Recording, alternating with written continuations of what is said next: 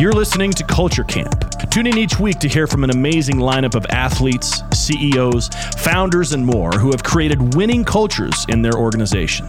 Each will share the secrets to creating a culture in your business that will lead you to thrive. Are you ready? Here's your host, Jason Haugen. All right, welcome back to another episode of Culture Camp. I have my man, and I, I like Dan Martell. Thank you so much for being on. the Jeez, show. I'm pumped. I'm uh, I'm gonna call my shot and say this will be one of the best podcasts you've ever done, interviews ever done. And I know the audience you've had and the, the guests is like top shelf, so that's a big uh, statement. But I'm here to give you 110. percent I'm really, really excited. You are a multi entrepreneur. You are a serial entrepreneur, and right now you are, in my eyes, I think your best selling book right now. You have Buy Your Time Back. Yeah. Um, and if, you, if anybody watches my social media, I talk about it a lot. It's literally changed the game for me, and we're going to get into how to effectively buy your time back because how you build a good culture is buying your time back and effectively being able to work on building your culture instead of just doing things that you shouldn't be working on, which you explain perfectly in the book. Dan, your book came in my life at like the perfect moment. Um, you know, we were in Vegas. We met in Vegas, or kind of like I met Sam. Your video, Yeah. really, we- no, we he told really me about you. He's Yeah. like, Jason's really cool, and that's why I think I messaged you on Instagram right away. Yeah. I was like, dude, let's let's talk. Yeah, and like we talked for like an hour, and I was like, man, you're like you're awesome, and like we actually connected, like hopped on a phone, just started talking, and it was just it was just really really cool guy. So great, great dude right there, and but so I started. I saw you promote your book. I'm, I'm gonna buy. I'm gonna buy this book because I've been trying. Like my goal in 2023 was become effective. Like how can I become the best CEO and the most effective CEO? Hmm. And I knew that I shouldn't be working on some of the things that I was working on, but I didn't. There wasn't like a roadmap and. I, I, like, I don't know why I never really asked anybody, but then your book came in my life at the perfect moment. I literally went to Hawaii like two days after Vegas and I read your entire book in Hawaii. And I was like, called my assistant and I was like, you need to read this book before I get back from Hawaii. And we are going to work on our relationship like this. And so she's read your book. I read your book. Like, and How long had you been working together for? so we've been working together for a year and a half, and it's just this awkward. So finally, like she had been an executive assistant Mm-hmm. for a massive gas station and oil company, the multi-billion-dollar company, um, to the president of that company for eight years. And so when she came into my life, she was like telling me all these things, and I I was a blocker. I was like, no, no, because I felt bad. yeah. You know, having She had to do these her way, and you're like, no, I want to do it this way. and- Yeah, but it, yeah. but like my way was kind of nothing. So Yeah. she like uh, I joke with her. I was like, "You've had a year and a half vacation because you maybe work ten hours a week." yeah, wasn't hard for um, her. Yeah, and she then she like got doing other things that had nothing to do with me. Like then she was helping other people. She Projects, was doing like yeah. Like documents for the company when we're opening up new dealerships and stuff, which which helped a lot, but had nothing to do with me. And so you know now and now like we read this book, she's like she almost was in tears, and she's like, finally I get to be your assistant. And I'm Mm. like. Yes, and so we do everything that you do in the book. We we practice. I'm just uh, it, uh, so super thankful that you, I you wrote the book because now everybody's scared because Jason's on a mission and now I have the time and like the the, the mental capacity and the the clarity to be able to go and be effective because Well- before it was I was thinking about everything else that I shouldn't have been thinking. and and that and that's the thing. I mean, I talk about it uh, earlier in the book, like chapter three and four, around like the time and energy audit. Like right. the most powerful weapon is a CEO that's going from like things that light them up, light them up, light them up that make money for the company. Right. Like that's literally what should the CEO do? Things that set them on fire.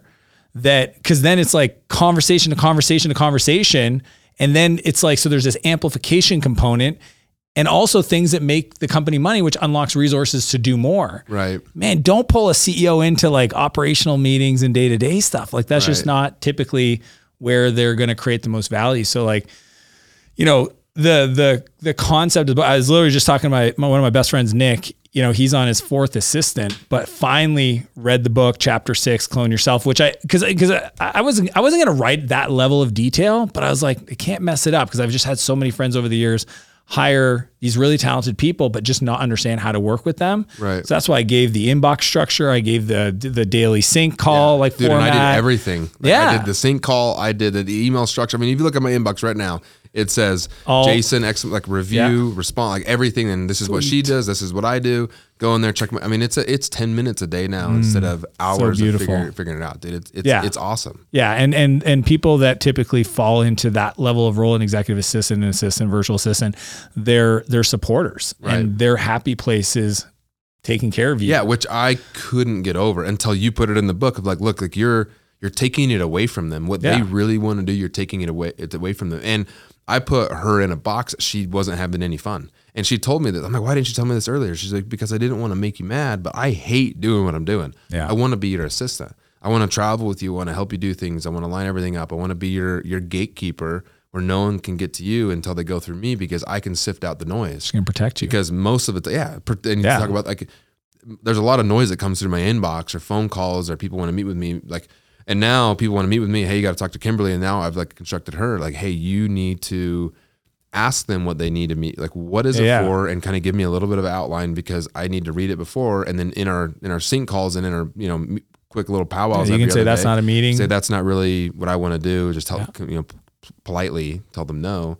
And in my my personality, so I don't know if you know anything about disc personalities, like Yeah. DISC. So I'm I'm this is what I've been like. My life's work is in disc personalities, and so I'm an I personality with a with a in, in favorable situations and in unfavorable situations. I kind of INTJ, I'm- what I'm are a- you? I'm a D. Okay, D. Yeah. yeah. And so, um, my my I personality hates the inbox, hates details about stuff. Like I don't want to sift through and respond this and that. So I tend to just kind of shove it away and kind of not pay attention to it until last minute. Everything is last minute for me until now. Until now, she goes in there and I can just kind of go in there and see what's going on.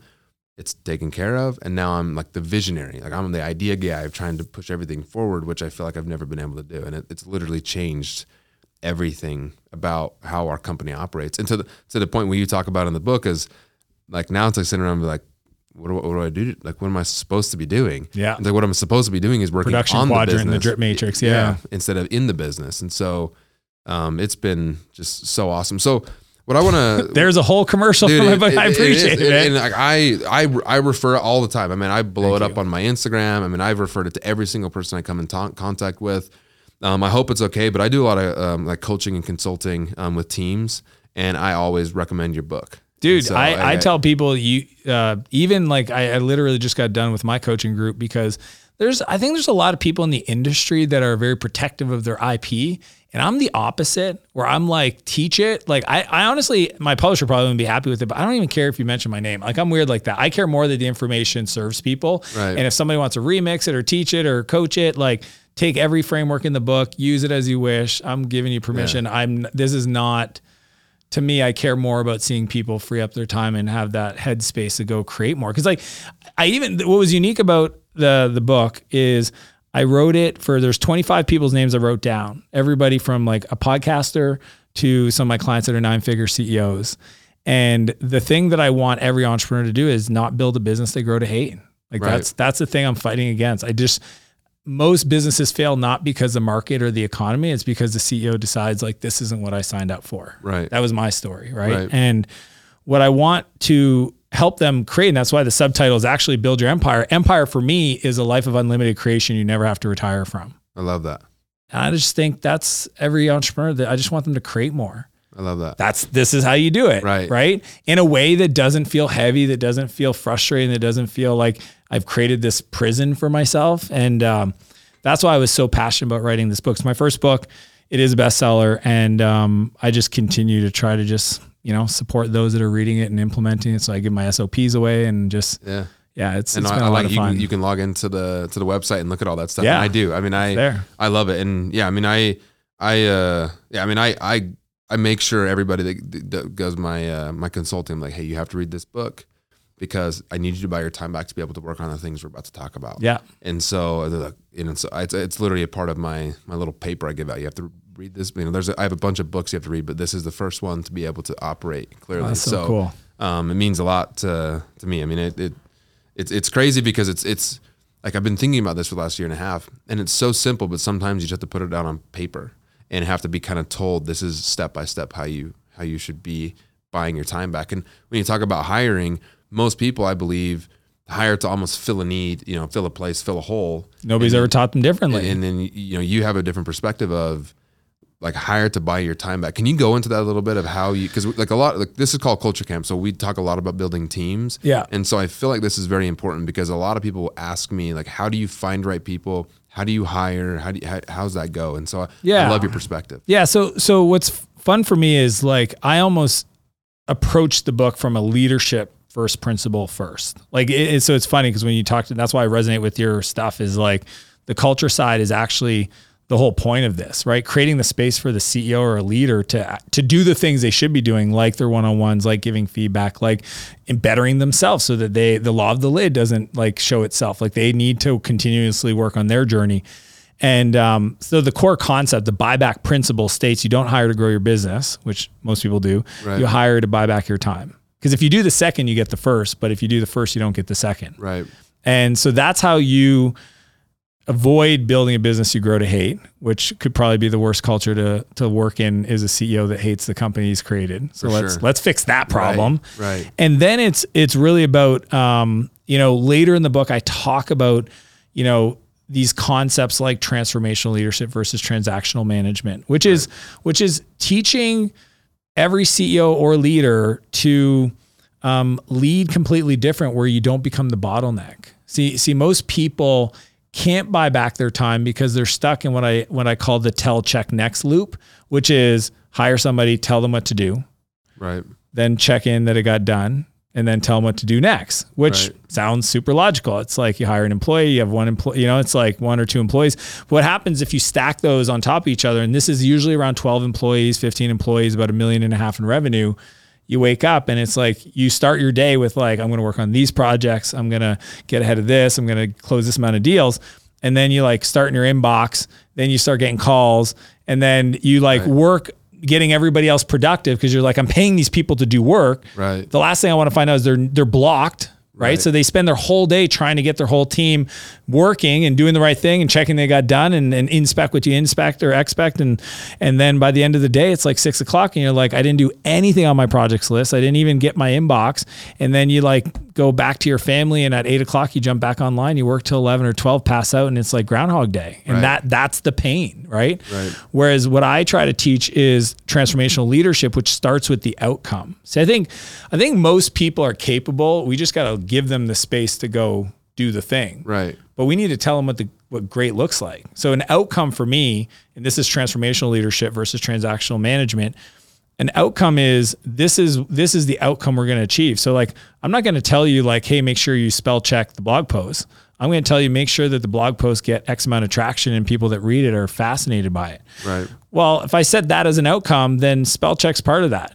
There's a ton of other stuff that's part of that, but I don't. I'm not going to tell you because I don't want to get stuck in the detail because that's actually not. I'm going to just paint the picture, and, and most CEOs are great at this. I just don't think that they double click on it. So Right. another way to ask yourself is like, if I had to list out the six success criterias for this outcome, what would be true? Right? Like, tell me what the mountaintop looks like. So that's like step one is the outcome. Two is measure. Most people if I ask you to play cricket, I've never played cricket. Have you played cricket? Never Me played. neither. Okay. How unreasonable would it be for us to go play cricket for the first time and have somebody scream at us for playing the game wrong if they didn't tell us how to play it? High, very high. It'd be it'd be weird. It's like, Yeah. why are you screaming at me? Like, I don't know. Is this a bat? Is this a glove? I don't know which. Is that? Is Right. he on our team? Yeah, Which, like you're supposed to hit the why, Yeah, why- why how are we scoring yeah, how- this? I don't. Yeah, and I really don't know. how but the measurement step, most entrepreneurs are are upset at their team and they haven't told them how the game is played. Right. They haven't told them this is what I value. This is how I'm going to measure your success. So if I say, look, we're going to take that mountain and when we get to the top, this is what it's going to feel like, and I'm very clear on the vision, the outcome. Right. Then the the measurement for that is how many feet of elevation did you make per day? Right. And if and then you're going to report that to me. So that's your measurement. It's, it's very easy. It's like we're going to agree on the the way we're going to measure forward movement. And then so if you measure if you text me I say like text me every day and just tell me how you're doing on the the feet elevation gain. Right. Okay, well 150 feet sounds pretty good. Next day 200 feet. Wow, cool. The next day 25. Whoa. What happened? Right. And that brings you to the third step, which is coach. So my whole thing is I want a clear outcome for what we're trying to accomplish. This is the way we're going to measure forward movement progress. And if there's a thing that gets in your way, we're going to create the space to coach you no different than I coach a client or I coach my kid or I coach. Why do we not do that for our team? That's what a leader should do. Leaders shouldn't reprimand or scream at or be upset. They should say, "Hey, there's there's a deficit in your progress. Let's talk about it." My coaching framework's very unique and I break it down in the book, which is I want to start with a with the actual I'm going to chunk it up to the principle. See, I don't the, the elevation gain. Okay, 25 feet. I'm not going to be like you should have did 150. You did 200. Like why was it only 25? Right. No, I'm going to say like what what was the decision you made that only cost 25? It's like well I took a wrong turn. I went down a valley and then I had to work my way back up. It's like huh. Well, what what could you have changed? Like one great question I love asking people is like how did you contribute to this situation? Right. Very good question. Yeah. we should ask ourselves this as leaders all the time. And so somebody did make a lot of elevation gain. They will say, well, I took a wrong turn. Perfect. How could you have fixed that? Could ask for a map. Right. Awesome. How would you find a map? And and have them tell you, Right. right? So then and then what I do is then I tell an actual story of when I didn't have a map. And I just and I just share that story. You know, when I first started off, I was trying to do this thing, and I didn't know. Maybe it's accounting, right? Where, and it's like you know, I was doing this uh, this this thing, and I I misdid it, and then I got a tax thing, and I was freaking out.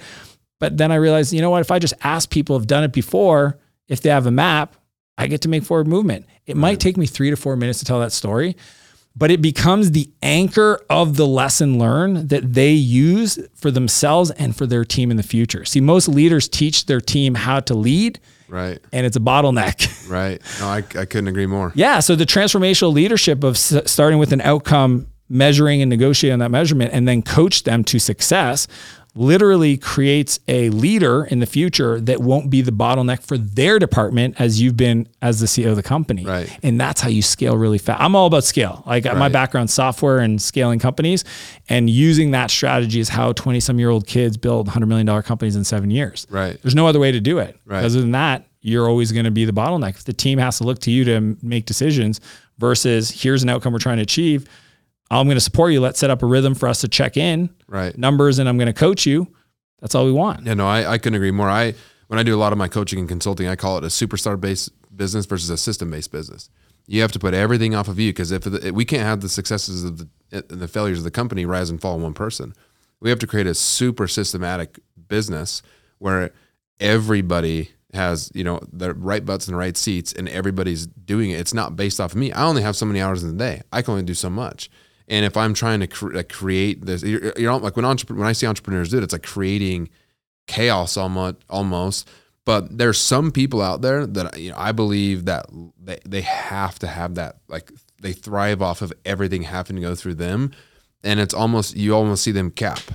And then they're driving themselves crazy. And then you see other people super succeed because they've just put the right pieces together and they they're coaching the right way and then they're watching people succeed and and, and flourish in their own thing because they've they've set forth that outcome when I I almost learned this lesson the super hard way with my own brother. That's how we always learn those Yeah. lessons. Yeah. And he, I was like, hey man, I, you know, I want to, I want you to be our inventory director. And he's like, okay, cool. So put him in the inventory director. And my personality is, I'll just go make it happen, and I'll figure it out. I'll make some phone calls, whatever. It's, I'm going to throw mud on the wall and see whatever sticks, and we'll just figure it out. Do a lot more of that Yeah. if it sticks. Yeah. My brother is a super, you know, C personality where he has, you know, loves the details, has to put everything together and make sure everything's correct. And so he kind of waited for me to tell him something, and I never told him anything. and then he kind of like half-assed it through.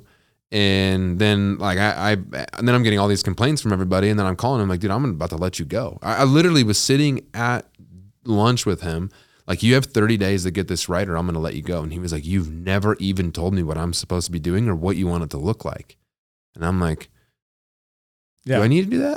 like, am, I supposed, am I supposed to do that? He's like, I have no idea what I'm doing. What's the target? just- yeah, like I don't even like or how we're keeping score. What's what's it look like? What's the playbook? Like what? And I'm like, okay. So we spent a few days together. I told him exactly what I wanted to do, and then I'm like, go make it happen. He's like, okay, boom. This dude went and created the, one of the most incredible software, or not software, um, inventory management. Like it's almost like a software through Google Sheets that I have never seen anything like that. He went to every class, watched every YouTube video, bought Figured it every course on in, in 30 days, and figured it out and created this inventory management system that is next level. And I'm like, wow, you did that? And he was like, oh yeah, like I just like, I mean, and he has dozens of sheets talking to each other and coded them all to do all these things and automatically email reps when things are coming. Like it's just incredible what he's done on a Google Doc. It's kind of nuts. And so I'm like, hey, like you know, secretly I'm like, hey, let's make this a software. So we're kind of in the works with that. Um, but it's just incredible. But I'm like, I almost lost my own brother, and I almost lost the outcome that I couldn't. I I, I could not almost dream up what he did because I didn't really think it was possible and had no idea how it worked. And he far exceeded our expectations. But I almost lost that because I was How you were showing up. I was how I was showing Up, I just was like, just do it. Dude, like, the amount of talent on teams that are not being unleashed. oh, it's incredible. and and the worst is when you see somebody leave a team and go be wildly successful, right? Like Mm-hmm. they were on your team and then they left and now they're doing their own thing and they're crazy successful. It's like you didn't create the environment. Like that's the biggest loss is like Right. that person could have built that under your umbrella. Right. But it's frustrating too, because like a lot of it when you watch it in sports teams, like I'm from Utah, the Utah Jazz are historically known for that, where they we'll draft somebody, we have all you know, they're not really doing good, and all of a sudden they go to another team and they're starting, and it's like what happened? But it's the culture they create. It's the paying, it's paying attention to not what they should be paying attention to, or coaching in the correct way they should be coaching. It's Mm-hmm. just kind of throwing the mud on the wall like I did, and just say, go out and do it. Like you're But but you you did say something that I, I want to double click on for everybody listening was the the systems, right? Um, one of my friend it describes it as like you know we don't want the star you know dependent on a star player. He thinks of it like Cirque du Soleil, right? Like we want to orchestrate an experience. Like you can't name one person in Cirque du Soleil, but we've been to several and they're incredible because they said, look, we're going to make the show the star and orchestrate around that in the systems.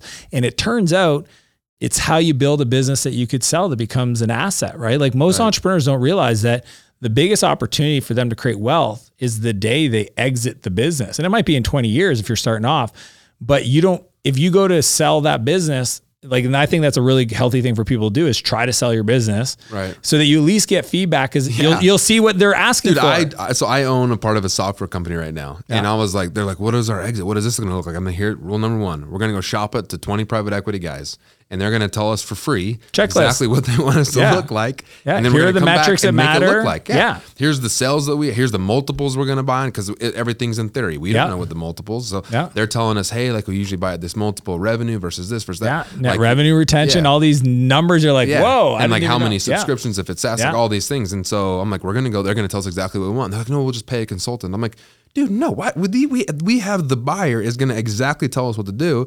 And if we go and we're super ugly. And then because you know they're gonna want to know everything, and they're like, hey, yeah, we'll show you. Hey, that's fine. Because if we go back in a few years, It looks great. it looks great. They're gonna be like, oh my oh, you guys can execute. Yeah, they're crushing. And so like, it, I love that you just said that. But and the reason why is because a, a every business should be built to sell because a business that could be sold is a great company to own.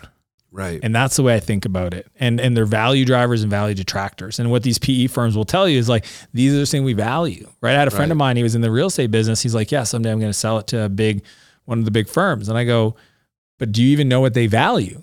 He's like, well, what do you mean? I said, you should talk to them because like, what if you spent the next decade optimizing for something that you think's valuable that they don't even like don't that care about. it's on the I don't value thing. Right. And the thing you were missing was, oh, signed contract or whatever it is. It's literally a thing that a decision you start doing today that stacks the value, the value driver. So to me, like that when you said systems, I mean, at the end of the day, that is it's it's actually irresponsible as a CEO or an entrepreneur not to do it that way because then you're risking all these people on your team's employment on you being here tomorrow. Right. Like that's not cool. Like I, I like I my private clients, man, I get right in their face about it because I think it's super um, irresponsible for them to look at their team and know that, hey, man, right now you know if there's something happens to you, they all got to go find jobs, right, right? Because you've not built this thing in a way that it can continue to grow and support them. right. Let's fix that. Yeah, when I when we bought our first loc first RV dealership in Salt Lake City, um, one of the service managers basically he was the, one of the old owners, and we kind of we bought it from him and his dad, and he stayed, and his dad actually stayed too, but he he would leave on vacation, and we might as well just shut the dealership down because no one knew how to do anything, and especially over payroll because no one knew how to do like nothing. And so everybody, it's just mass chaos. Well, my person, like I'm like, okay, I love that. Like I live, I live in this, right? So yeah. it's like Matt, I almost need you to go on vacation so I can make notes of everything that revolves around That you. breaks while you're gone. and we have to like cross train people Yeah. and, and create this system because I can't. You know, it's not fair to you where you can't ever go on vacation. Always have to have your phone on. You can't re- truly disconnect because you're so worried about what's going on back at the dealership. And it's not fair to us that we can't operate without you being there.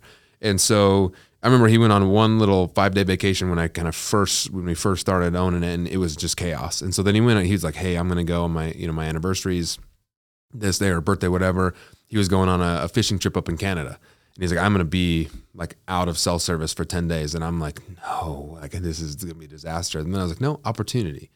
And so I just sat there and made notes, and everything is kind of falling apart. And I like build this plan, and I'm like, like our job is to make it so nothing revolves around on you. Then you can become a true coach and a manager, and be the general manager. Because at the time he was a general manager, Yeah. and it was it was awesome. Everybody else hated it, but Yeah. I'm like this, you know, putting the chess piece together because now it's putting the pieces, and you know, in in playing the game of, of business to create this system. Because you're right, it's not fair to people to have to 100 percent rely on on an individual being there. Because you're right, if something happens, um, we saw this a lot in COVID. Where now they go, you know, they're sick for, you know, whatever, quarantining for 10 days or 14 days, whatever it was, or maybe 20. I can't remember how long you're supposed Keep to changing it. Yeah. Um, it was yeah, it was changed all the time. Well, now it's like, well, what do we do? Do we close? Do we do this? Do we do that? I, I saw a lot of my friends' companies really struggled because they didn't have any cross training, and so Mm. it exposed a lot. And I think the companies, you know, Jim Collins' book "Good to Great," a lot of those companies that realize that and probably fix it are going to go, you know, on the great side. And then a lot of those companies that didn't really care, do nothing about it, I'm probably are just going to kind of fall back by the wayside. So, Yeah, the, the the training part's interesting because I think a lot of uh, entrepreneurs and maybe people listening right now think this. It's like, well, what if I train these people and then they leave? Right? right, It's like Cameron Herold has a great line. He says, "What if you don't and they stay?" right, It's like, like I Right. mean, what, what's the alternative? It's Right. like cross training, investing in your people. It's like some, literally, there's there's clients of mine that they're like, like that's expensive, right? Or it takes Right. my time. It's like, yeah, but those are investments in the future. And if you do it, like I have this framework called the camcorder method, which is you literally record yourself doing the work, and that Right. creates the playbooks. yeah. So it's in the book. Yeah, and it's it's just like there's ways to be efficient with it. And for me, the the whole idea of like, you know, taking a manager out of the loop and then forcing decisions down to the frontline workers. Like mm-hmm. the truth is is most companies at scale, the individual contributors or the people closest to the customers actually have the most context to solve problems. Right.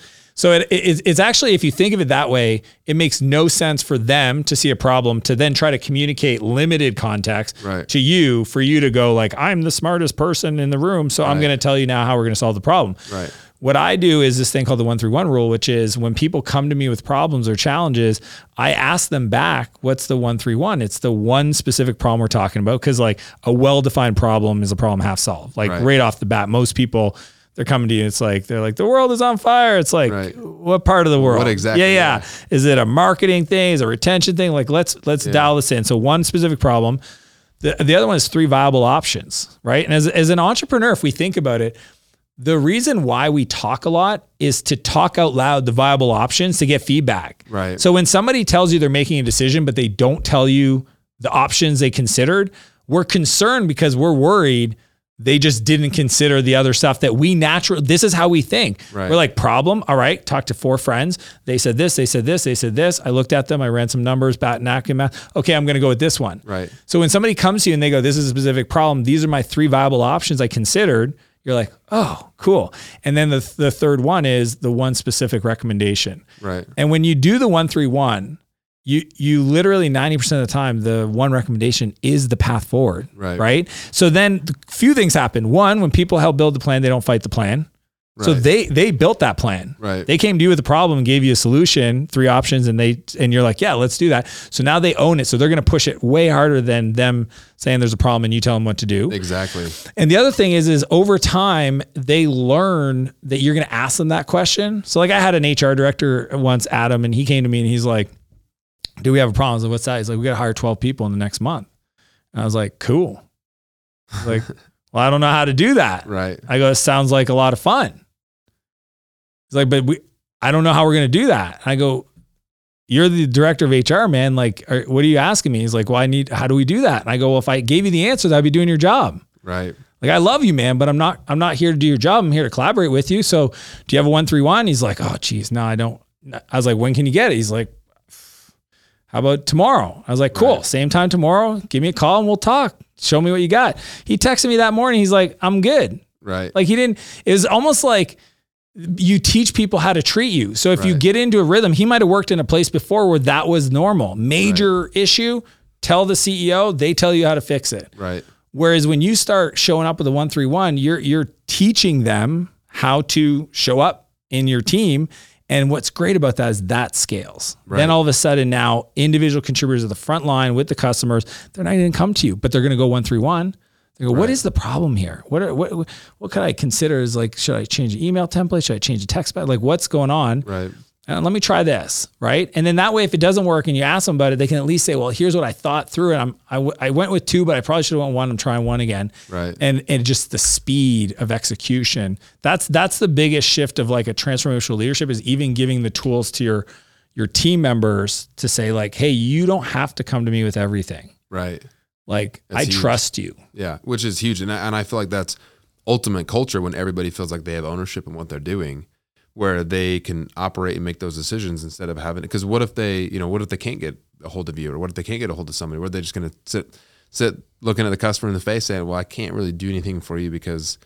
I kind of, and in their mind, they're like, I know exactly what the owner would say, but I feel like I have to go talk to him. And I'm like, when people come to me, I'm like, dude, I'm not going to tell you how to do your job. Nope. Like, how how would you do it? And even if we have like a policy coming down or like, hey, we need to change this operation, change that operation, how how do I best support you in your job, what you're doing now? But we have to start doing X or have to start doing, especially with compliance things, because you know we're getting slammed with a bunch of compliance things right now with this, uh, you know, ruling that's going on in the United States with with uh, with data and and personal information and everything. Yeah. And so like we're creating systems. We have a third party coming in and, and I'm like, hey, look, we you can't just go bark at all of my managers. We have to go and collaborate with them and say and have them take ownership in it and say, how can we fit this to what you do? Because you know it better than we do. And like I got asked all the time, like, you know, hey, what would you do in this situation? And I'm like, what would you do in this situation? Oh, I do this. Okay. Sounds like we're doing that. Like, because I don't know. What what if every CEO listening to this just defaulted whenever something came to them to first asking, "What would you do?" Right. It'd be huge. It would change the game. It would. it- It's people want these businesses that are, you know, some people call them self-running companies or like, you know, the, the but they they themselves. This is why it's the law of the lid, right? John Maxwell talks about this in 21 Irrefutable Laws of Leadership of like the business will grow to the degree that the the the owner invests in themselves to become the person who can deal, right? Like Right. there's another great saying that's, you know, if you want to be rich, be uh, um, be lazy. If you want to be wealthy, become incompetent. Right. And the reason why is because when you say I don't know, that's the that's where everybody thinks like, oh, I don't want to be seen as incompetent. I care about having results that I wasn't involved in producing. Oh yeah. Like that matters me more than you thinking I'm smart or not. Because at the end of the day, I can look at my bank account to know where I sit on the the grand scheme Right. of what's smart or not. Like Right. and and and to the degree that we can push things back on our teams and support them, I think it's like that is that's the game that we're playing. That's Right. the culture, right? And I mean, this is what I love about what you're doing is like people think I think when you start in business, you think it's a mechanical like uh, a business model problem. Right. Like I need to understand marketing and sales and all this stuff. But once you get to a, a team of like honestly over 15 people, then it's really about like how do I work through my people Right. right? And that's actually the big shift, and that's why some people really get at the starting phase because they can come in and they can create, you know, some level of results from chaos. But as soon as there's like people and emotions involved, they that's their lid, right? But that's why they'll always have these half million. You know, these people, they're literally the guys that build seven figure and then they're done, and that's Right. it. That's it. Yeah, I I had a buddy one time tell me it's like I don't I don't know how you got to a hundred million dollars, and I'm like, what do you mean? And he was like, I I, I can't I, I I can only get companies to ten million dollars, and he's like, so I'm just gonna have ten companies doing a ten million dollars, Silly. and I'm like, looked at him, I'm like. I, I like, uh, and actually, we were doing a podcast together, and I like just started laughing. And he's like, "What are you laughing?" at? And I was like, "You, That's Like- way harder. yeah." And I was Does like, "Wouldn't you that? rather try to figure out how to go from ten to fifteen instead of just give up and say, I'll just build about 10, 10 different companies to ten million dollars?" That's complicated to me. And and in my mind, I know exactly what he's doing. Is he's basing everything off of him because he has to be the name, the brand, and this and then that, and everything's through him because he has to have that, you know, feel good, and that fulfills him up. But I'm like, but at the end of the day, like you need to put that aside and figure out how to play the game and figure out how to work through people and empower them to go do their own thing. Now, you could have 10, 100 million dollar companies if you could do that. Because I love so But way more complicated than one hundred million dollars. I mean, this is the part that's funny that he actually thinks that's easier. Yeah, I'm looking at him like, I, I, no, like that's not easier at all. Like I would rather have one dealership doing a hundred million dollars than I have nine. Totally. And so it's like, you know, and, and we've come to that point. You know, we're trying to, you know, the RV industry's kind of going a little bit wild, and we might we might trim down because it's like, hey, like we would rather have Less complexity and Yeah. less complexity. And we're in three states right now with Yeah. three very different areas, very different markets. Like, hey, we know, you know, our superpower, you know, our hedgehog concept, like Yeah. in good to great, is is this. Yeah. All the others kind of noise. We could have taken these stores past 100 million, just a few stores, but we overlooked it trying to go grow. And so now it's like, okay, now it's how can we get much better at what we're doing in the hedgehog concept. And so I I look at that and I look at what he's saying and I'm like, why? why, why? Like, I'm trying to slim things down because I would rather have life less complicated and buy my time back and do the things that I want to do. Where instead of just in the constant, like the time quadrant or the time management quadrant Yeah. of always urgent, always important, just massive chaos, I want to like do the things that I want to do and should be doing instead of having Non-urgent to, and yeah, important. Right. Yeah. Yeah. It's interesting because um, one of the concepts that I'm a big fan of, and I'm assuming you are too, is just like candid feedback, right? Right. Like feedback, feedback. Because a leader that thinks that way, there's no way that if they actually created the space to get feedback, that they wouldn't hear that. Right. So like when I hear people struggling with breaking any level of revenue from eight figures, nine figures, or even like seven, even a hundred thousand, like there's a lot of people that think they're doing well because they're making 300 grand. Right. They, they're just specialists, right? Right. Like there's these natural break points in business, 300, 2 million, 10 million, 25 million, where essentially the, there's a skill that needs to be learned, right? If you just think of like breaking past 300, I need to learn to delegate. Some people have never, they, they will never figure this out Right. right? Like accountants know this. They see there's customers at like 280, 260, and they just hit this this this imaginary ceiling. Right. And they're usually like super angry and they're like, nobody can do it as good as me. And like those people, right? But then then then to go from three, you, then you can delegate three to two million is kind of like the next level. But then you wake up and you've got 20 direct reports and that doesn't work, right? So what's the skill there? So I got to learn to work through people. Right. Well, that's scary. So you're telling me I got to trust you to talk to the customer and I'm not talking to the customer anymore. That's like, Right. some people can't do that.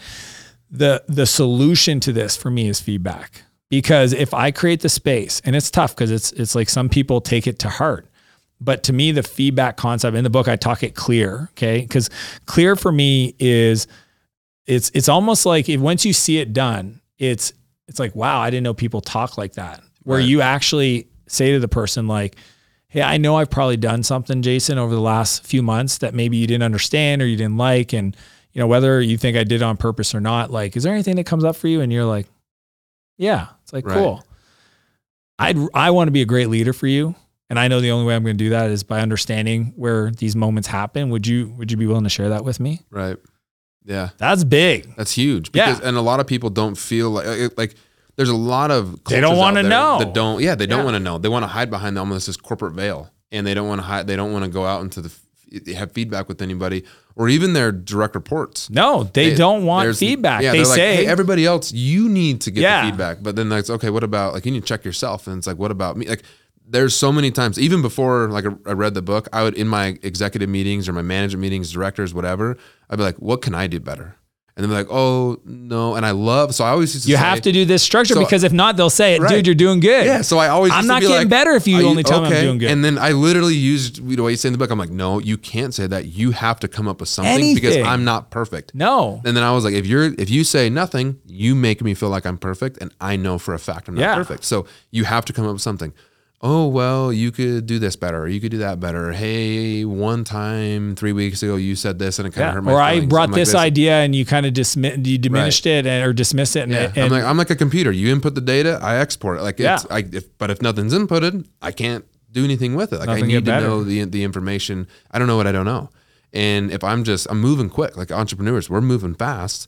And if you don't kind of check me a little bit and say, hey, like there's an like you know I don't like this or don't like that, then how am I supposed to know? I don't you know. And now so I love this because I used to get so frustrated to the point I stopped visiting the dealerships because I'd go to the dealership. I'd, I'd go to the dealerships. Hey, hey, how are you doing? What can we do? Oh, nothing. Great, great, great, great, great.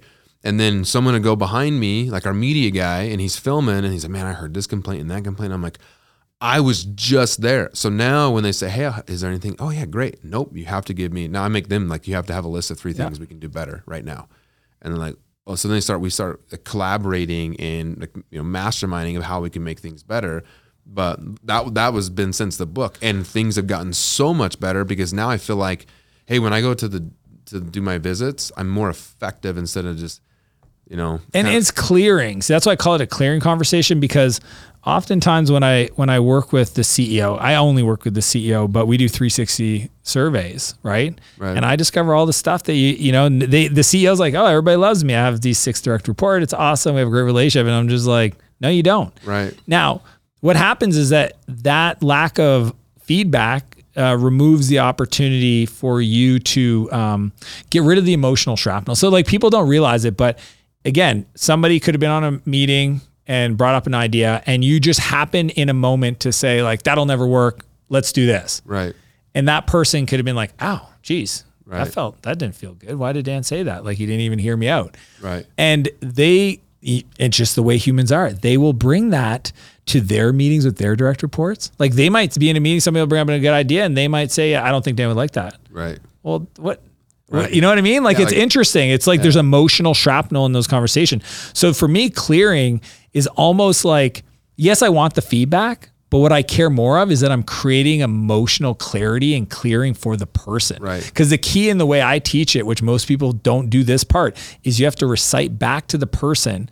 So, Jason, this is what I heard. I heard you say this happened and it made you feel this way. And because I did this and this, did I get it? And then again, there's two questions that follow that. Did I get it right? You'll go yes. And Right. then, is there anything more? I love that. Is there anything more? Actually, Actually, yeah. Well, you know what? Uh, now that you bring it up, okay. Yeah. So here's what I heard you say, da, da, da, and it's this recursive conversation. Right. I will tell you, no matter what you do at the end of that, con- if there's nothing you just heard and recited back, you have just cleared the wave for a new relationship with that person.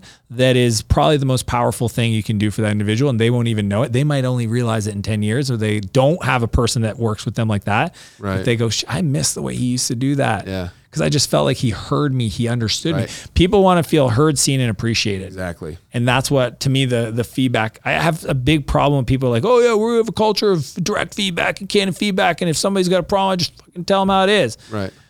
Yeah, you also got to open the gates and take it back. Right. right. Right. It's not a sit there and criticize other people. Is you need to slow down and one on one and say, hey. I'm, I know I've got opportunity and I'm only going to learn if you are kind enough and, and, and, and courageous. Honestly, I get it. It's not, I'm the CEO, Right. but I really would love for you to share that with me. Yeah, and you get, and I feel like that's a huge foundational piece of culture because you have to create that. That up That and is down- culture. Yeah, I mean that that hundred percent that that up and down feedback, E- even like you giving feedback, like constructive coached feedback to them, and they give you feedback, and you have to accept. But it. you got to go first. It's like your Yeah. kids. I have a I have a family coach I work with. This guy Sean, and he's awesome. He goes, no correction without connection. right. I love You that. are not allowed to correct your child until you slow down and say, "What's going on, buddy?"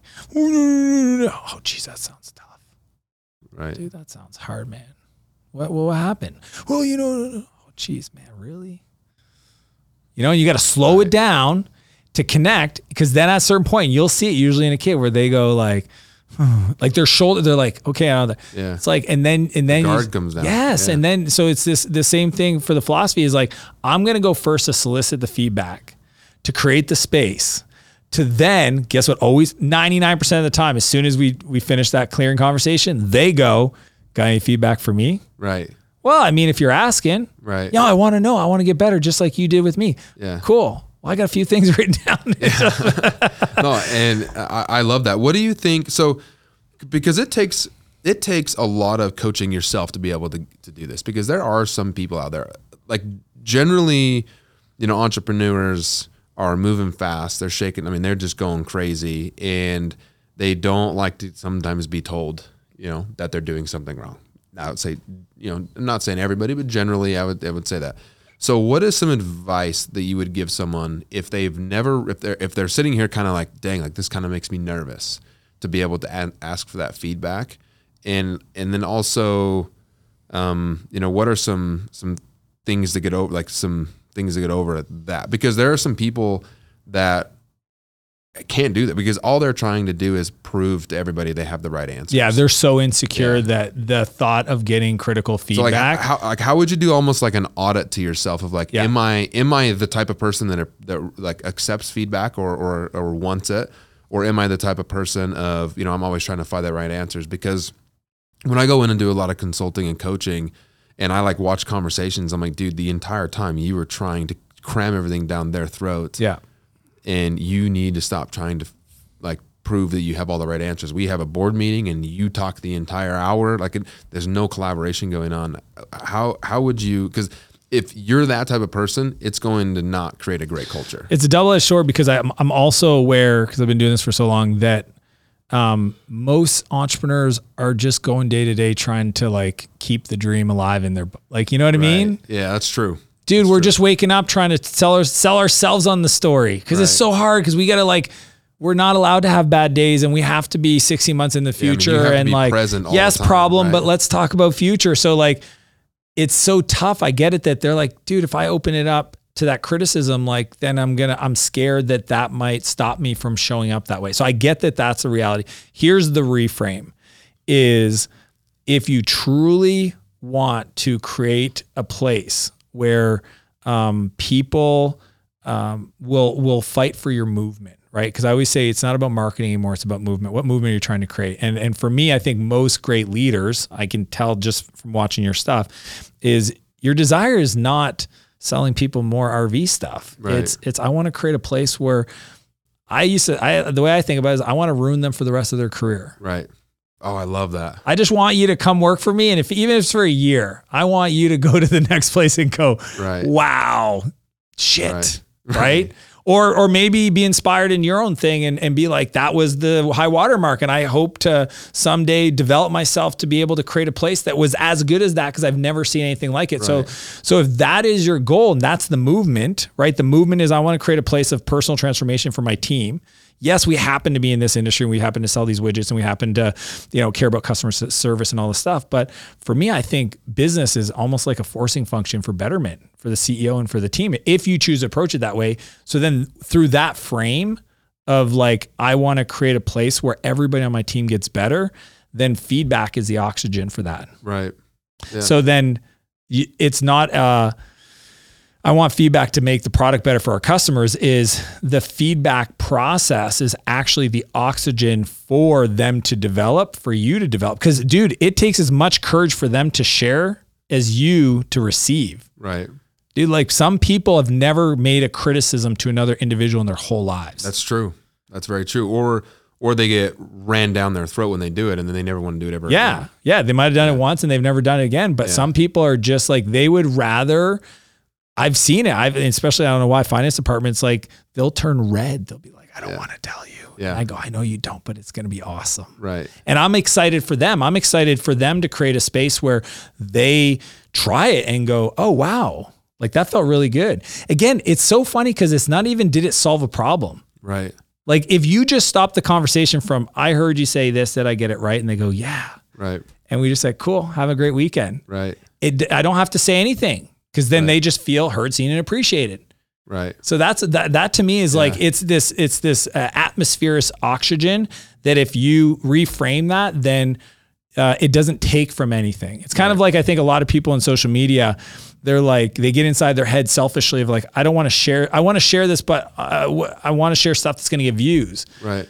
That's a selfish lens, right? Uh, Creating content to get followers and views is a selfish lens. So that's why you're always critical of your stuff.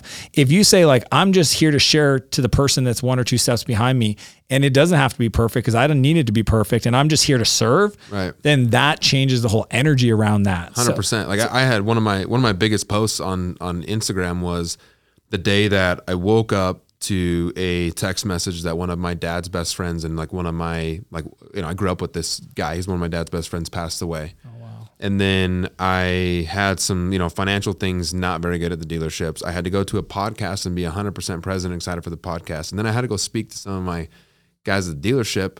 And then I went and did this podcast and I'm like, I'm emotionally, physically drained. Like I and like there's some not good sides to the, you know, to to this, but but I have to be you know, what do I do? I have, I can't just tell this guy in his podcast, no, I'm, you know, this and that. Like I come and I just suck. Like he asked me to be on it. I said, yes, I have to show up and be on it. Then when I go speak to the dealerships, I have to have to be on it while I'm dealing with all the stuff with his death and all these things going on. And that, that got more engagement than any post I've done in a long time saying, thank you for being vulnerable. And I'm like, I just own my truth. And sometimes like I'm an oversharer at fault, but I just own the truth because it is what it is. Now there's some information like in a, in in a, in our company. I just say, hey, this is what's going on. This is why we're doing this, and like I have that direct, um, you know, feed or direct information to them, so they're not always guessing. Because what I don't want people to do is thinking what's going on. I want them to know what's going on, but then I also want to tell them, hey, we have a Context. solution. Yeah. yeah, and there's yeah the context of it. And so I, I think it's so important to be able to just be you and be raw and stop trying to fake everything. Like I always tell people, don't fake it, fake it till you make it. Be confident until you make it. Like you can be confident in telling someone, you know, like Yeah, I don't know. right. I don't know. You can And- say conf- yeah. confidently, I don't know, but I have confidence. We'll figure yeah, it we'll out. figure it out. Like I'm, I'm. Hey, that's a great question. Let me get back with you. There's Yeah. no problem with saying Yeah. I, I'm not sure. Yeah. because it, that's relatable. And there are like we see it a lot in the coaching space. Is we have people that are out there that are proving to every like trying to prove have that they the have all the right answers, answers. Like, I don't want all the right answers. First, I don't want like everything to be based off of me and the coaching group. I like you know I because we we have a coaching group that we just launched. And it's more of like we're creating a community and like a club membership where people can get together and do all these things and we'll have events and a community we've developed in software and all these things. And like it's not about me and it's not about my partner Ryan. It's about the group and you guys. So mm. I want you to actually give me feedback so we can input back in. And if you're if we get a bunch of people asking us about real estate, then we're going to bring in a real estate expert and teach real estate. It's not just me trying to prove that I have all the right answers. And like, you know, I was talking to this guy and he was like, wow, like that's completely different than most of them out there. And I'm like, look, there's niches out there. Like if Yeah. it's a very specific, then it's very That group, specific, yeah. right? But it's like that's not what we were trying to do. And but there are those people out there that just try to prove everything's well, somebody said. I wish I knew who said this, but he said the person with no secrets is the freest person in the room. right because they don't have to always think about well, do, I got when I nothing to say this, hide. Yeah, I'm just I am I am who I am 100%. 100 yeah. And and and and I think it's actually one of the benefits of social media is that you can try to play a role, right? Like when I first started in business, I wore a suit and tie. Literally mm-hmm. 24 years old, suit and tie for 4 years every every day, every day. Uh, cuz I was trying to be somebody that I thought the customer wanted. right. And then over the years you figure out it's like, you know what's really unique is being you right, just be relatable. it's so crazy. Like Yeah. the most unique thing, kind of like snowflakey thing you can do is just owning you 100%. Yeah. Your quirks, your kryptonite, your passions. Right. And and guess what? 8 billion people in the world, the ones that resonate with you, dude, they're to, you know, you attract the tribe for your vibe. Exactly. And they'll I love that. and they'll show up and then you get to be there's no effort. See a lot of people that are trying to be a powerful all-knowing CEO and to their team then man at the end of the day no no duh they need to go have a beer and unwind and cuz Right. it's like it's a lot of You live this almost not like fa- it's I- I say frantic fake, but no like it's a fake- frantic energy of like Yeah. trying to portray something whereas if you actually just said like i confidently know who i am and who i'm not and i just trust that the people that attracted to that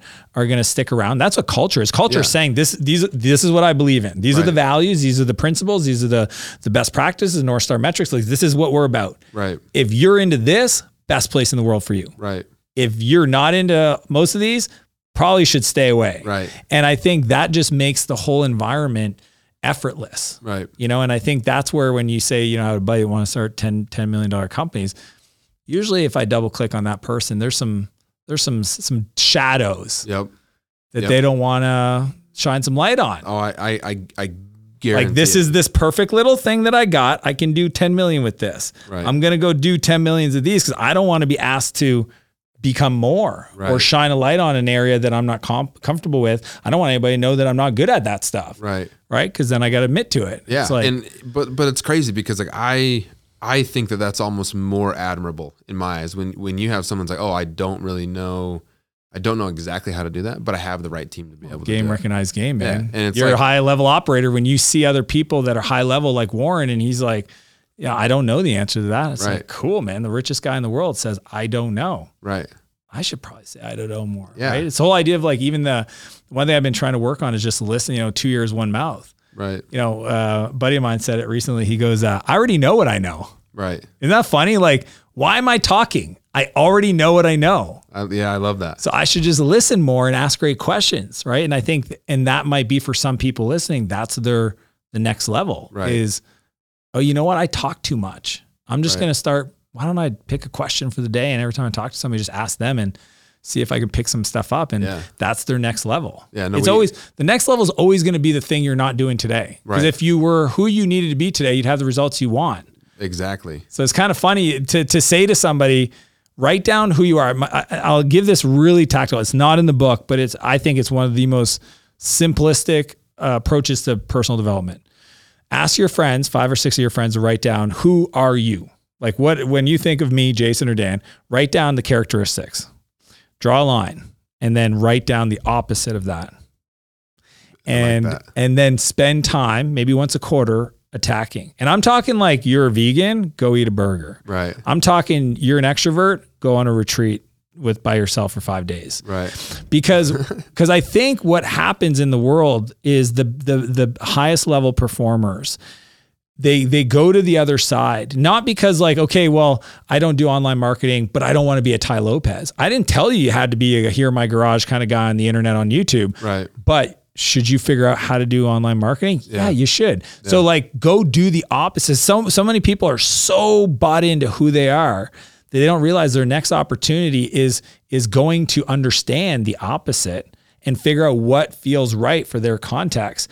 But if you do that every quarter, that's your hit list for personal development because it increases the breadth of experience I by doing that. the opposite. Yeah, I, I love that because, and, and a lot of us don't, don't we, we, we get in so much in, in ingrained in the business and in, in things, um, and in life. A lot of entrepreneurs and CEOs don't work on us. We don't work on unique things. We don't spend time al- uh, on like alone, or we don't spend time like it's crazy. Like you know how many like I I I, I uh, interview a lot of CEOs and they're like, oh, I, do, I hardly read, or I do this, or I do that, or hardly you know, get time to do this and that. And I'm like, why aren't you intentional with your time? Like, you know, you talk about in the book is, you know, the things that matter most to you, those date nights, like you talk about Yeah. with your wife, the Perfect family week. times, those Yeah. like the perfect week, right? Like you're intentional with your time. And like, it, it, okay, so, so snowboard is the greatest ski season on planet Best Earth snow. in Utah, right? Yeah. Like over 900 inches of snow at some of the resorts. Like, like I'm talking, one of our resorts had a ski lift get buried, like all the past the top of the ski lift. Yeah. That's in, that's insane. I never even thought that was possible.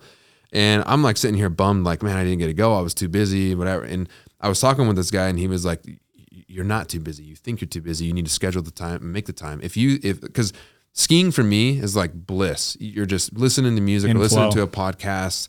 You know, two hours of skiing. Like my vision was like, I'll just go, you know, once a week or twice a week if I could, but tw- once a week at least go for you know two hours in the morning and be be at the office by the afternoon and what am I like my vision and like what I'm creating while I'm on the mountain can probably help me, you know, in in work because my mind's I'm on the I'm on the thirty thousand foot view now. Now I'm just looking, I'm thinking, I'm having a good time, and I'm clear with it. And I was talking with one of my mentors, and he was like, "How dare you like take that away from your team by you thinking you have to be there? Really, you should be on the mountain trying to create something to better their lives." And I, I look back and I'm like, I wasn't. In, and then I read your book and happened to be past the ski season now a little bit. I'm like, man, I wasn't intentional with my time. I didn't create the perfect week. And so next year, I'm like, I'm not giving myself an out. I'm buying a season pass right now to force myself to be able to have to go because that's what I value and is important to me. And it's sad to see people like you were talking before is like entrepreneurs are trying to keep the fire somewhat burning in in, in desire, like all these things because there is a is a, it's almost a wick and there is going to become an end to it and it's up kind of up to you how long that you know flame is burning Yep. right? And it's creating this life that you don't want the vacation from that your life is is your life. It's a great life. And you talk about that in the book. And i and i and i like i did I, I i love this because it just paints it in a picture and it's kind of black and white of like this is just how you do these things to be intentional with your time and then you can reverse it in business and say this is how you're intentional with business time and like blocking the schedules Putting it in. like putting it just put it in there put it on Yeah. paper when you put it in like like if my if i tell my assistant now if she puts something on the counter i just do it Yeah. Like, it's just not even again it's that this is the this is the big idea that i think sometimes i didn't cl- shout it out clearly is that we will do more for other people than we'll do for ourselves. Yep. Like that's just a fact. Right. You know, uh, doctor gives you prescription because you got a cold and says take this for 21 days. Completion rates is like 60%. Like most people don't finish the medication. Right. Your dog gets sick. Oh, yeah. All 21 days he's having it on yeah. time. No, there's timer set. Right. So we will do more for our dogs and we'll do for ourselves and we'll definitely do more if somebody else is involved. So having somebody external that is you're accountable to is the highest form of leverage as a CEO from a dollar spend to like a production output. And and the truth is if you look at like either my one page strategic plan framework, which is the whole year, and you put those like the big rocks, the family vacations, the ski trips, the the the the masterminds or whatever, and then everything fits in around it, we actually have the space to do it all. Oh, yeah. and, and and the question, and I talk about this is like, if I asked you, are you better for your team after you come back from a powder day or worse? Right. Better. Way better. Okay, Way your team wants you to go away on that ski trip Yeah. because you're going to come back refreshed, energized, bliss, not stressed out from the previous day's minutia challenges or whatever. Right. And it's and honestly, it's like a good song. If a song started off and the guy just like spoke really fast for the whole song, it'd be a crappy song. Right. What makes a great song is the space in between the notes. Right. And entrepreneurs need to learn how to create the space in between the notes of their work and create that space for the relationships, for the investment in themselves, for their physical activities, their hobbies, their health, because you will be a more complete entrepreneur. There's a fallacy that people have that, like, this is my edge. And if I change this, I'll lose my edge. Right. What if you weren't growing because of your edge and you've not tested it? Right. So some people think it's like my success is because of the edge. I'm saying your success is in spite of the thing you call your edge, and you should actually put line things that people know you as.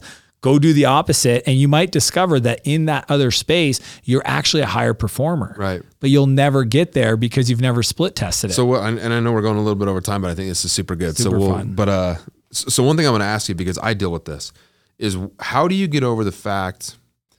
And and I don't even like probably not saying this the best way, but how how do you get over when you are creating those? Like you know when you are going on vacations or when you are taking the time off when you're going to these masterminds or events or or ind- industry events or maybe not industry events but different conferences but you are working on you and you're kind of away from your company how how have you created that culture where where people aren't just looking at you and be like, oh, he's never at work. He doesn't really carry this or that and the other. I celebrate my team doing that. So that's I, I want I like everybody to pick this up. If your team comes back from vacation and you don't ask them how was it, that's awesome, dude. I'm so happy you took the time for yourself. You know what? You know what do you want to do now? You're back, and they're like, oh, that's so awesome. Yeah. So what happens is that fear is our projection and judgment on other people. Right. Whereas because I have this uh, excitement for other people taking two or three weeks going to Italy for the first time or their honeymoon, and like I'm excited for them, then of course I'm not thinking, I think my team's excited for me. I'm worried that they're thinking all he does is go on vacation and he goes to events, he doesn't even do any work. Right. No, no, no. You actually have to put out the energy you want to receive. I like that. So that's that's how I do it. I'm I'm very intentional when I ask somebody like, "What you been up to?" And they're like, "Oh, I just got back from a week off." I'm like, "Dude, what did you do? Yeah. Tell me about it." Yeah, yeah, yeah. Because they're they're scared. They're like like, "Oh, you know, but I still got my emails done." No, no, no, no. What did you do? You went, you hiked across the Appalachian Trail. No way. Did you camp Right. out? Really? What? How, how did you do your food prep and da da da? It's like I don't even because I want them to understand that that's important to me.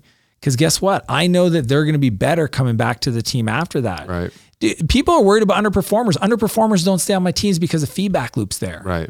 So as long as you have a process for identifying underperformers, then you should celebrate the rhythm that they have for their lives because they're going to be better for you. I like that. What about the people that are more a little bit more distance from you, maybe in the, the more frontline production side, where they don't get to interact with you every single day? So what I do uh, is I do CEO office hours. So I literally every week have at least a 60 minute meeting with five other people that are frontline. I don't do senior leadership team. I don't do executive leadership teams. I do people that I may never interact with at all. Right. like Because I have that. hundreds of people. It's like, and and it's fun for me because those calls, and I tell them I say I almost have to read like a disclosure, like everything I say is not meant as direction, because you know you get in trouble as a CEO. Yeah. Everything we say is heard through a megaphone or or examined through a magnifying glass, right? right. So we got to be very careful. But I just tell them it's like I'm here to support your dreams, personal and professional. That call is 100% for those five people. and I answer whatever questions they have. They might be like, "How do you how do you do the business stuff and be a great dad?" Awesome question. Let's dive into it. Right? How old are your kids? So like I try to show up with the energy that I would hope that they would have on me and I don't I don't worry, I don't feel guilty about it. Because at the end of the day like what they don't see, dude, we think about our company 24/7. Oh my gosh, and they, don't know, and and They don't know, do but do you owe know. them an explanation. No. I, I don't think you do. We don't. Yeah, I mean, you know what sucks is Gary Vee's been saying this for years. I've known him for 15 years and he's been saying it for 15 years and he's right. You should not have any expectations of your team. You should show up for them 100% and just know that if you're operating from a place of like, you know, like the, the team will never understand, nor should they, how much I obsess around the opportunities that we have as a team. Like I think about them, I read books, I talk to my friends, I hang out with you, I fly to Utah, I do all this stuff Right. so that I can be better and and contribute to their goals and dreams. And this might help some people is one of my beliefs and and this is a this is a non-negotiable. Every one of my leaders have to know their direct reports 1 and 5 year goals personal and professional. I like that. Has to know it. And I'll I'll ask them, "Hey, Bob on your team, what's his 5 year goal? Personal professional?" Uh you don't know Bob's five year goal? You don't know what he wants to make in salary or his role or that he wants a bee farm in Portland? Like, I want to know that level of details. Right. Because if you know that, then your communication should be that, like, what you're doing is going to support that. Right. And that's why for me, I know those. I write them down. They're in my phone. I want I know all my direct reports, their one year goals, personal, professional, and their five years. Because what I've discovered is as a leader, my job is to create a vision that's big enough for everybody's dreams and goals to fit inside of. And to the degree that I can tie that to their day to day, then I have their own self interest motivating them, not me having to motivate them. Right. And that is way more powerful than me going rah, rah, rah, yeah, yeah, yeah, every day. I'm zero. I literally am like, you're going to be selfish because you're human. We all are. I'm just going to tie your innate desire for your own life being better to the work you're doing to show you that if this, this, and this happens, that bee farm in Portland is going to 100% happen Right. And I'll do weird stuff. Like I'll, I'll, I'll, I'll go out of my way to make a connection to be like, I, one of my sales guys wanted to get into real estate. I got him a real estate coach. I at least introduced him to the guy he paid for but I'm like, I, I supported his goal. And all of a sudden now he's like producing better because now he's got an engine that he knows the more income he makes, the more he gets selfishly to create his five year goal. Right. Game on. So like, I think that's like a really great way of not worrying about guilt because you're, you're being so selfless in the sense that all I care about is your dreams and goals. And I'm just going to tell you how ours, they yours fit inside of. Right. That, that is that's that's powerful. I hope people go listen to that like ten times over because I'm going to. And and there's so many things that that can can get lost if you don't if you're not intentional getting to know or or yeah, I mean you're not getting intentional with your team and just trying to just be there and hang out and just whatever. Because if if you do that and you're not intentional, I don't it do the hangout. It does That's what's look like- crazy. yeah. I don't do the hangout. I don't do the um, after hour beers. I just Yeah. me personally, I don't. But you're inside your work. You're intentional. I mean, you have intentional. Crazy you're intentional. Yeah. I mean, it's Yeah. Like because it's me. It's like one time. I mean, I, I had a, a, a guy tell me like, "Hey, don't go to the events. Don't go to this. Don't go to that." Go. So I boom disconnected from everybody, almost to an extreme. Like, it no, it wasn't extreme. Stop talking to everybody. Don't text me. Don't call me. Only go through the up. Like, don't. You can't touch me. And then I got another guy. It's like, no, no, no. You took it way out of context. Like, just don't go to those, but be intentional with your team, and you can get to know them inside of work and and and do all that. And I'm like, okay. So now I'm I'm constantly, you know, visiting or doing things that I can I can try to get better. But I know for a fact, like right now, like telling you, I can get so much better with with what you just told me, and so I'm very excited to to implement that. Like right, like today, like right now, I'm gonna go home. Like so, I, I will ask like super quick: Are those one on ones or are they five on the same same meeting? No, the one on ones to figure out where their their one and five year goals are. Those are one on ones. Okay, Yeah. cool. Yeah. And, and they don't want to tell you. I make them call their number. Five years from now, what do you want to be making? Well, more. What's that number? Right, Right. And I love it. Like they're like, I want to be making 350K a year. Okay, you're in finance, you're making 80 today. I'm going to give you some a formula. To make 350, you got to make me 3.5. right, So so think about it. You don't need to know the answer now, but over the next five years, you got to figure out how you're going to show up in the company to create Right. 3.5 million dollars worth of value, so I can give you three 350. I like that. And they're like, oh shit, I don't know. Yeah, yeah. Uh, It's probably not an individual contributor, Right. Right? You're not going to be doing the same thing. It means you're going to have to have a team. Means you're going to have to learn leadership. Means so there's some skills. Yeah. But now it's on them to pull from us what they need to learn to become that person, so that they don't ever feel if they ever ask for it and I say no, See, it's it's Yeah. such a different And dynamic. it's that constant feedback, right? Yeah, and it's it's them pulling themselves forward, not me having to motivate them forward. I love and I think that's um, that. To, again, my definition more of culture is how does somebody operate in the absence of any direction by themselves in a room?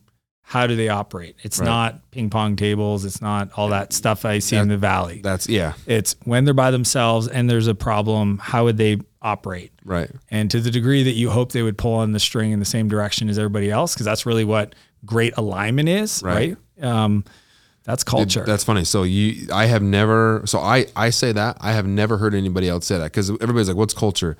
And it's- like, what, what is? It's when you're in grade school, you used to see this like saying that was like this word, and then it's like what you're doing when no one's watching. What is that word? yeah. Um, integrity. Integrity. yeah. And I'm like, it's it's almost that culture. What is your team doing when you're not watching? Yeah. Like that's that's culture to me because if you're if you're in alignment and you have great culture, you don't have to worry about that. But if you have bad culture and you don't care and everybody, it's like it's like like I when I explain it, I'm like it's like a, mobbing down the freeway and there's a spaghetti bowl. A little confusing, a little bit uncomfortable. Everybody's kind of going a different direction. But when you come out on the other side, that you're you're you're like okay, whew, take a deep breath. That's it's like right. when you're going through the you're you're in the major city and then like like if you live in Utah, you're going through the major city, you hit Payson, Utah, or like Spanish Fork, and then it goes into a two lane freeway, and then it's just all the way to St. George. Yeah. It's almost like ah, I can relax because I just drove you know from my house hundred miles through the city pretty much, and it's it's like that when in your company is you're going you know, you're come cruising down, all of a sudden you get a little hiccup, especially when you're scaling. Now you're in the spaghetti bowl. Everybody's kind of going different directions, but you get them in alignment. Now you're not going to all go the same pace because you're different personalities and different roles, right? But you're all going down the same road. That's like a blissful culture.